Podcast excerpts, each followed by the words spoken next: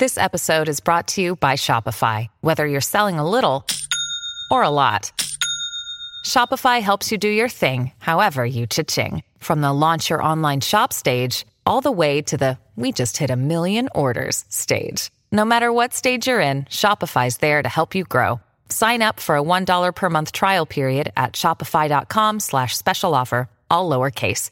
That's shopify.com slash special offer. Peter in Maryland, you've got the money pit. How can we help you today? When we had first moved in, everything was cosmetically perfect. And now all of a sudden we've got cracks everywhere in our hardwood flooring and our crown molding. Hmm. Now, certainly we could live with a little cosmetic shifting, but it's so drastic. I'm wondering if there's a greater underlying problem here. So the cracks in the molding, where are you seeing those cracks? Corners, uh, are, is the top and the bottom of the molding separating from the wall? What are you seeing?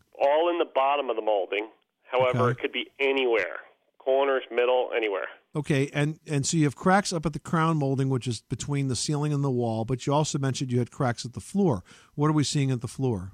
Yeah, it's more drastic. On the first floor is all hardwood flooring. Right. And uh, like I said, it was seamless when we had moved in.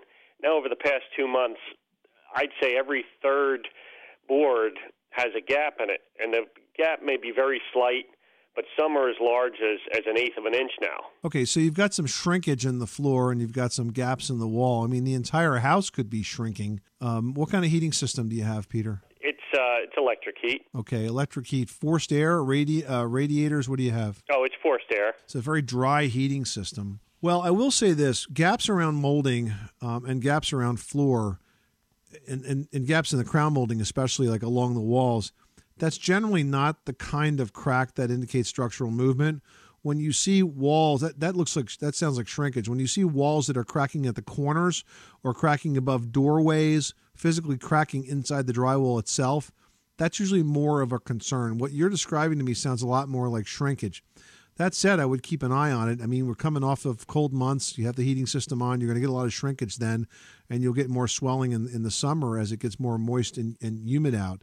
So you can either keep an eye on it, see what happens, or if you want to get a structural opinion, what I would do is I would suggest that you go to the website for the American Society of Home Inspectors. That's ASHI, A S H I dot O R G, and look for a certified professional home inspector, an ASHI certified inspector in your area. These guys don't work on houses, so they'd have nothing to gain by finding things that need to be fixed. They're just there to diagnose.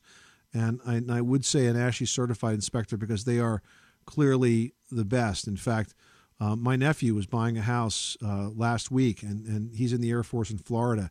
And I helped him find an ASHI certified inspector there, and I saw the report. And I got to tell you, I said to, I said to him, I said, "Do you know what the name of my show is?" He goes, "Money Pit." I said, "You got one," because there was so much wrong with it. So um, I would definitely suggest monitoring it, and if you wanted to get a, an opinion on the structural aspects, bring in a professional home inspector and, and see what uh, they have to say. Okay. All right, great. I appreciate your time, uh, Tom and Leslie. Uh, enjoy the show all the time. Thanks very much, Peter. Have a great day.